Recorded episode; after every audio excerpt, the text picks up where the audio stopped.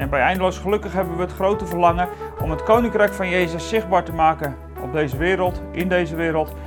En we verlangen dat iedere gelovige een krachtige discipel van Jezus zal zijn, die zijn meester in alles wil volgen. En in deze serie Leven in de Eindtijd willen we eigenlijk natuurlijk ook dat je waakzaam wordt, dat je scherp zult zijn, maar ook moedig op je benen zult staan in de tijd waarin we leven. Want de tijd waarin we leven, dat is een tijd die spannend is. Spannend omdat er om ons heen heel veel gebeurt, maar ook spannend omdat het boek Openbaring ons laat zien dat de eindtijd een spannende tijd is. We zijn de vorige keer gestopt. Of eigenlijk, we, zijn, we hebben de hemel achter ons gelaten. We hebben in de hemel nog gekeken. Het laatste moment nog in hoofdstuk 5. Nog iets beter naar die troon gekeken. En we hebben gezien dat toen we nog even iets beter naar God keken op de troon, dat hij in zijn rechterhand een boekrol had. Die boekrol werd niet voorgelezen. Die wordt in het hele boek Openbaring ook niet voorgelezen. En die boekrol die had zeven zegels. De boekrol zeiden we toen al, dat is Waarschijnlijk bedoeld om daarmee te zeggen dat dat de heilsgeschiedenis is die erop geschreven staat. De geschiedenis hoe dat God het heil over de hele wereld zal uitrollen.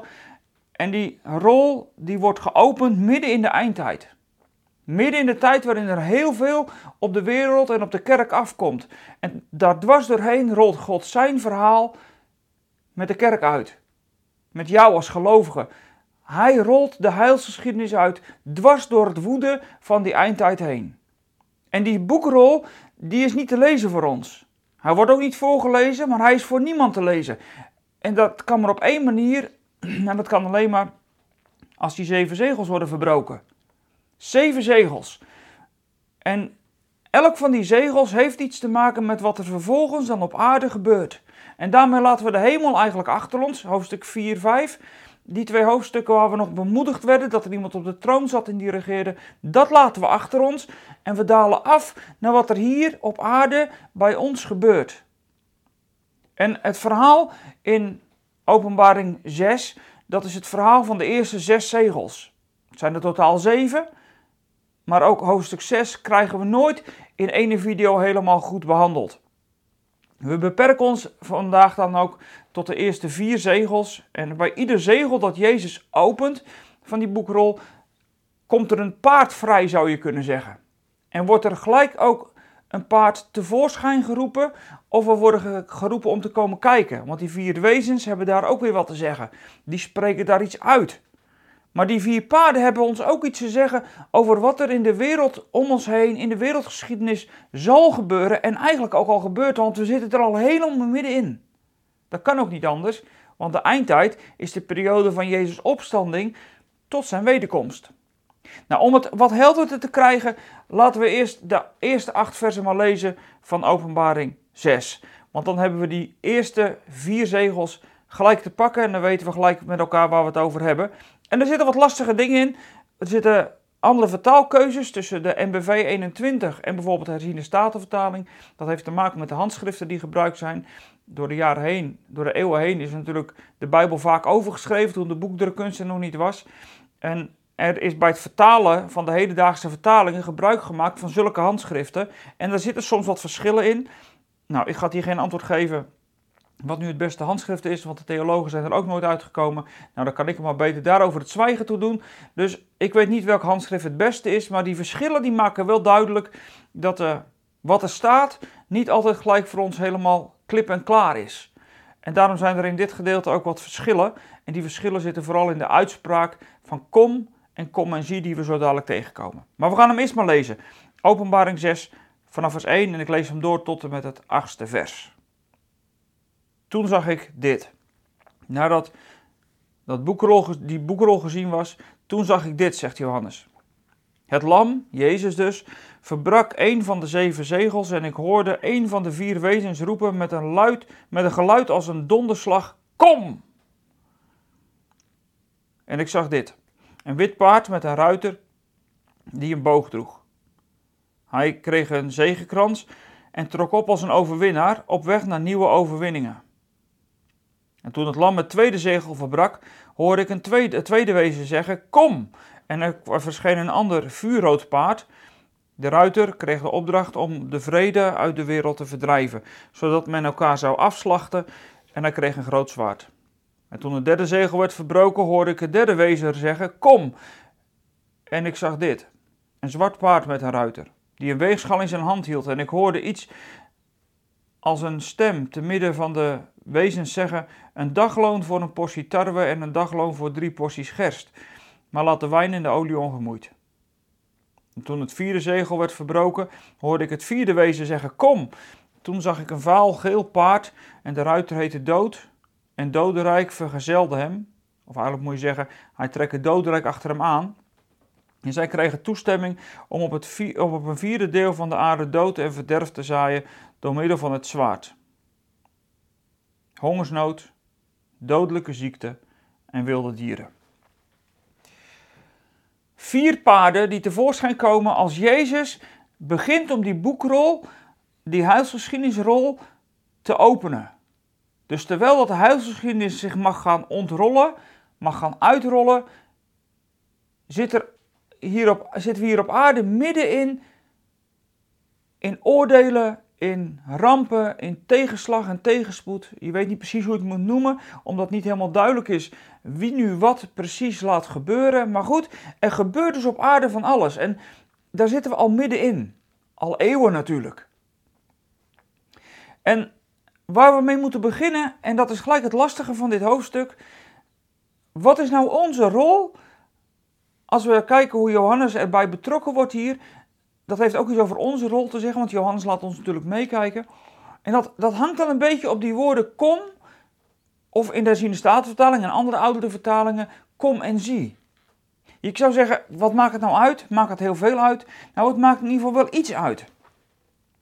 Als Jezus die zegels verbreekt, dan zegt een van die vier dieren, of van die vier wezens, om beurten, die roept dan kom. Of hij roept kom en zie.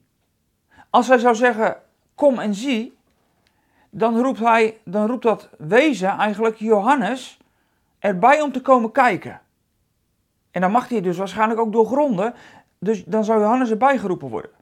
Als je uitgaat van een ander handschrift, waar de NBV 21 en ook andere modernere vertalingen uh, zijn, van zijn uitgegaan, dan zou er alleen maar staan kom.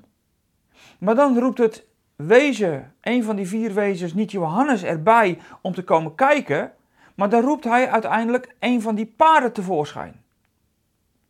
En dan is er dus veel minder van belang wat Johannes daar precies van ziet. Dan wordt Johannes niet uitgenodigd om te komen kijken, maar dan gebeurt er iets.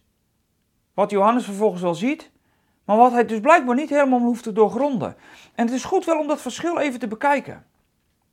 Er zijn wat twijfels natuurlijk over beide versies. Als je zegt kom en zie, dan zou het betekenen dat een van de zegels die geopend wordt bij het witte paard bijvoorbeeld, uitgaande wat je dan van het witte paard vindt en wie dat witte paard dan is. Maar als je daar dan zou uitleggen dat Jezus op dat paard zit, dan zou Jezus door het zegel te verbreken zichzelf eigenlijk tevoorschijn laten komen. Dat zou dan lastig zijn. Ik vind het overigens niet zo heel lastig, want een van die vier wezens die roept op dat moment kom. Dus ja, het zou best kunnen. En daarnaast, laten we eerlijk zijn, het gaat om visioenen. En in visioenen is niet alles helemaal realiteit. Ik ben natuurlijk iemand die met de herziene statenvertaling daar behoorlijk in geworteld is. Dus in eerste instantie neigde ik wel een klein beetje naar dat kom en zie van Johannes. Van nou, we mogen komen kijken. Maar met dat ik erover na ging denken, was het ook misschien wel niet zo logisch als dat het leek. Want dan zouden die vier dieren vooral nog een betrekking hebben op ons. Terwijl dat het eigenlijk allemaal draait om wat er op dat moment zich gaat afspelen. Daarnaast vind ik, als we kom en zie zouden uitleggen, of dat handschrift zouden gebruiken, dan kom je in een gevaarlijkere situatie terecht dat we alles zouden moeten willen doorgronden. Terwijl bij het kom, het bevel naar het paard toe, dat wij er veel meer passief in zouden zijn. En dan neig ik toch misschien wel naar de MBV 21, die alleen maar kom gebruikt en daarmee een paard tevoorschijn roept. Dat is dus gelijk een van de grote verschillen. En dan maakt Jezus het eerste zegel open en roept het eerste wezen, dat roept dat kom uit en dat komt dat paard tevoorschijn. En wat komt er dan tevoorschijn? Dan komt er een wit paard tevoorschijn met een boog in zijn hand. De discussies zijn weer groot geweest en nog steeds onder de theologen wie nou dat witte paard is en wie die ruiter is die daarop zit. Er zijn er die zeggen dit is de antichrist. En die zal net zo lang doorproberen te gaan tot hij alles heeft overwonnen op aarde. Die overwint en die blijft overwinnen en blijft steeds nieuwe overwinningen binnenhalen. Dat zou kunnen. Het lastige van het verhaal is dat de kleur wit in het boek Openbaringen, en trouwens ook in andere Bijbelboeken wel, dat het kleur wit niet een kleur is die rampspoed en onheil aankondigt. Wit is veel meer de kleur van vrede en van overwinning in positieve zin. Het tegenstelde dus bijvoorbeeld van zwart. Dan zou je nog kunnen zeggen dat Jezus op dat paard zit. En dat het het paard van Jezus is wat uiteindelijk over deze wereld gaat. Dat zou kunnen, alleen is het lastig ten opzichte van die andere drie paarden, daar zit geen persoon op. Je kan daar geen persoon aan hangen, zeg maar. Het is veel meer een situatie die ontstaat. Dus om nu te zeggen dat Jezus op dat paard zit, dat is ook nog niet zo eenvoudig om dat vol te houden. Wat het wel kan zijn, is dat dat witte paard met die witte ruiter, dat dat het evangelie is dat door de wereld gaat. Wat er tegen ingebracht wordt, en ik vertel het je maar gewoon, dan heb je het gelijk allemaal helder. Wat er tegen ingebracht wordt, is dat men zegt, die andere drie paarden zijn allemaal oordelen. Of rampspoeden. Heeft met strijd en met ellende te maken. En dat zou dan dat witte paard niet hebben. Toch denk ik dat dat te kort door de bocht is. Want het evangelie is wel degelijk een oordeel wat door de wereld gaat. Want degenen die het geloven, die krijgen vrijspraak. Maar degenen die het niet geloven, ontvangen het oordeel. En dus, en dat zijn natuurlijk ook woorden van Jezus, dat het zwaard zelfs door gezinnen heen zal gaan. Dat wat het evangelie dus doet. Dan zou je dus best wel kunnen zeggen dat dat witte paard het evangelie is wat tegelijk met die andere rampspoeden wel over de wereld gaat. Dus terwijl die andere rampspoeden de wereld treffen en proberen te overspoelen, overspoelt tegelijkertijd het evangelie van Jezus Christus en zijn redding de hele wereld. En dan denk ik dat we daar aan moeten denken bij dat witte paard. Dus dat is niet zozeer een ellendig paard voor ons die geloven, maar het is wel degelijk een paard wat strijd levert en wat ook strijd oplevert in de wereld. Want dat doet het evangelie namelijk. Dus als wij meestrijden met dat witte paard als het ware, dan moet je er ook van uitgaan dat het wel strijd oplevert. Hij heeft ook niet voor niets die boog bij zich. Nou, ik zou zeggen dat witte paard is het evangelie wat tegelijkertijd met die andere drie paarden de wereld doortrekt.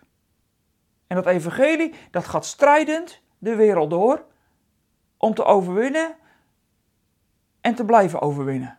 Tot de laatste dag toe. En terwijl dat we hier nog even ergens ook wel verheugd over namijmeren misschien, knipt Jezus het volgende zegel door. En het tweede dier, het tweede wezen roept kom. En er komt weer een paard tevoorschijn. Deze keer is die vuurrood. Kleur van bloed. En dat blijkt ook wel als je kijkt welke opdracht dat dat beest meekrijgt. Dat paard met die ruiter.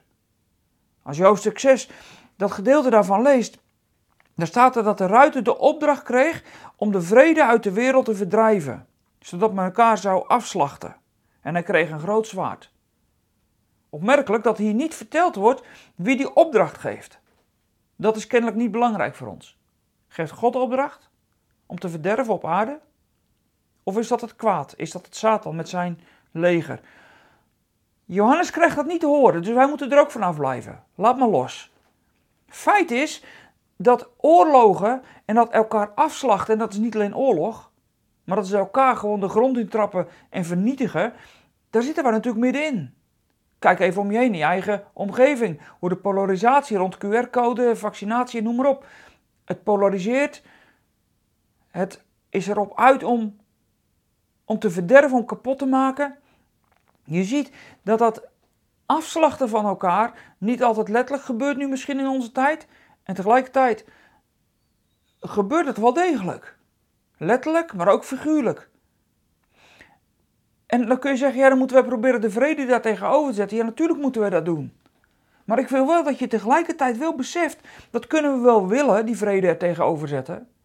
Maar besef wel dat dit verbreken van het zegel wel een feit is voor de wereldgeschiedenis waar we middenin zitten.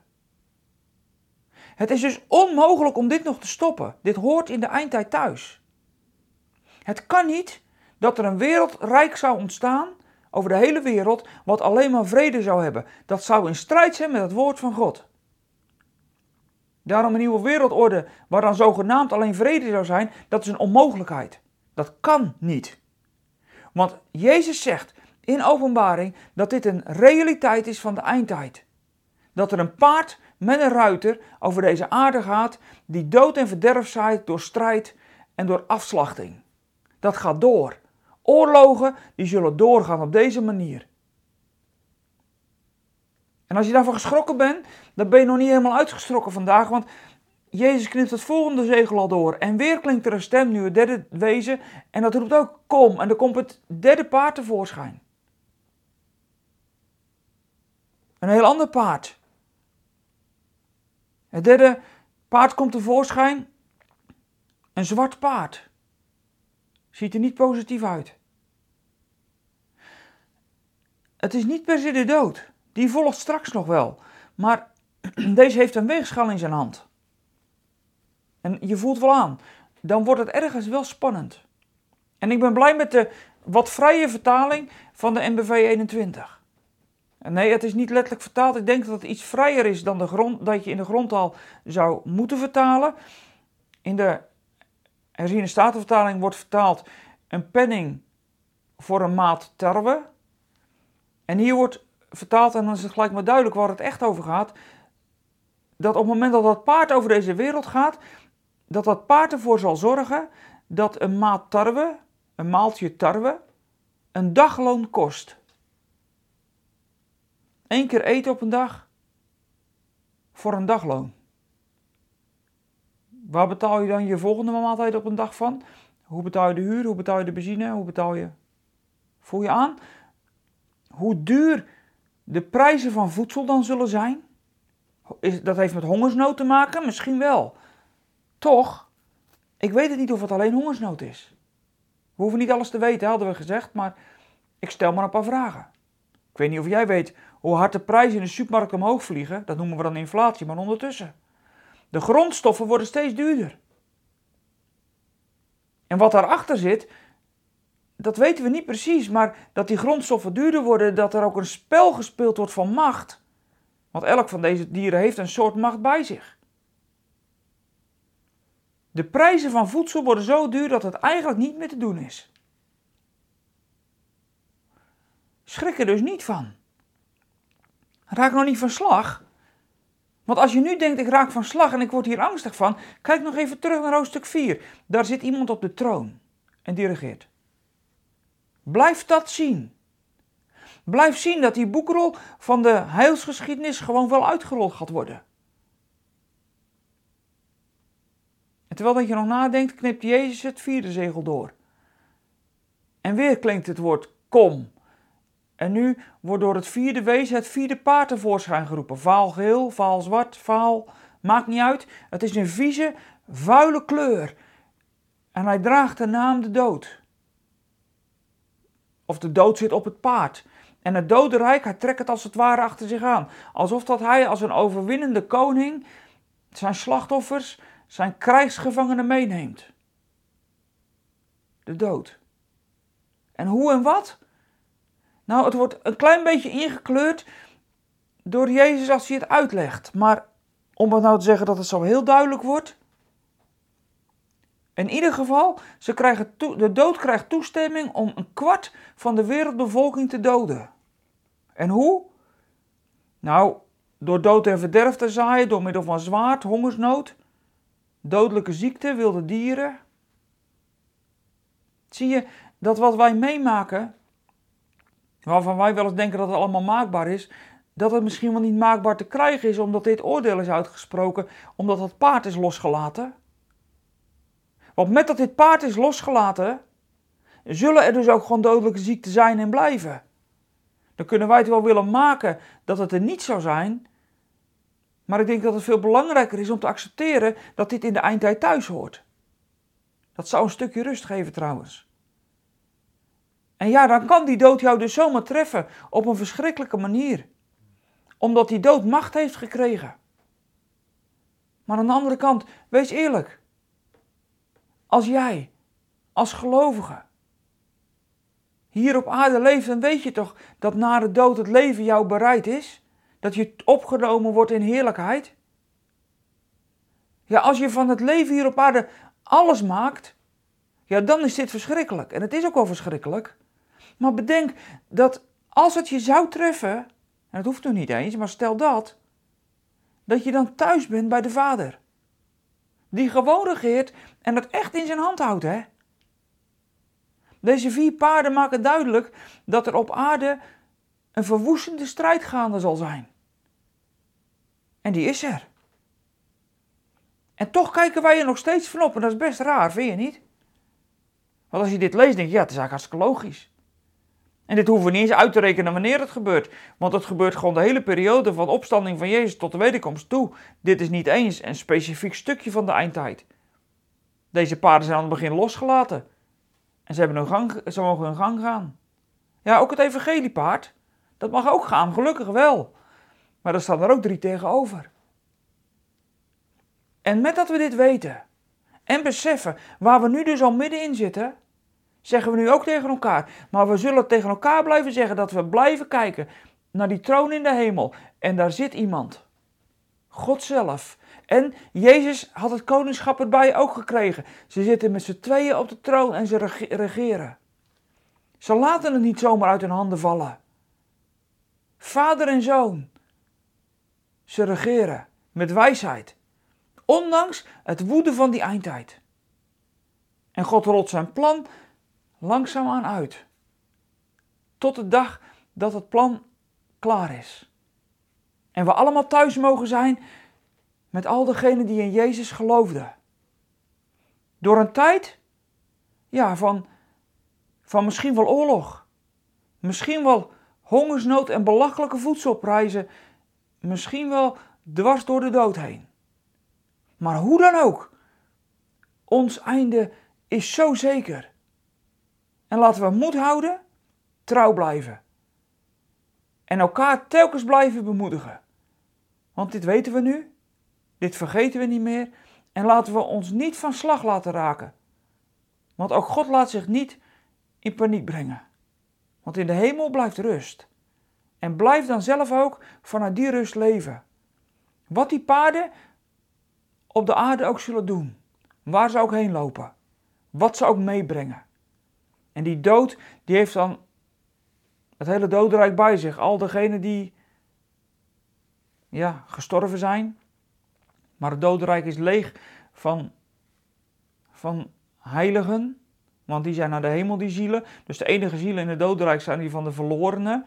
Als je daarnaar kijkt, dan zijn het inderdaad de krijgsgevangenen van de dood, ja. Bedenk dan als de dood jou zou raken, dat jij niet zo meegesleept wordt in het dodenrijk. Want dan gaat jouw ziel omhoog. Weet je, onze bemoediging die wij vanuit God krijgen is zoveel groter dan de ellende die ons hier wordt voorgespiegeld. Houd moed. Blijf kijken naar boven. Blijf trouw in je roeping. En bemoedig elkaar. Bedankt voor het kijken.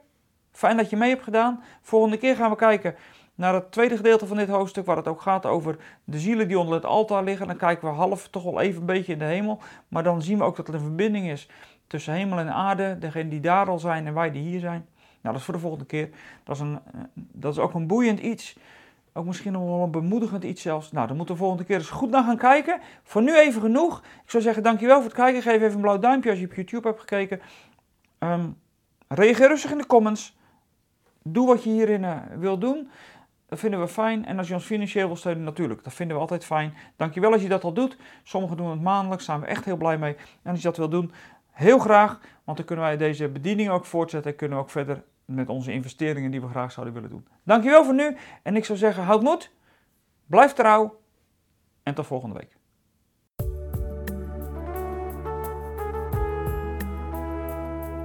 We zijn er weer aan het einde van deze podcast. Spreken deze podcast je aan en wil je ons met de gift ondersteunen? Kijk dan voor meer informatie op www.eindeloosgelukkig.nl/podcast.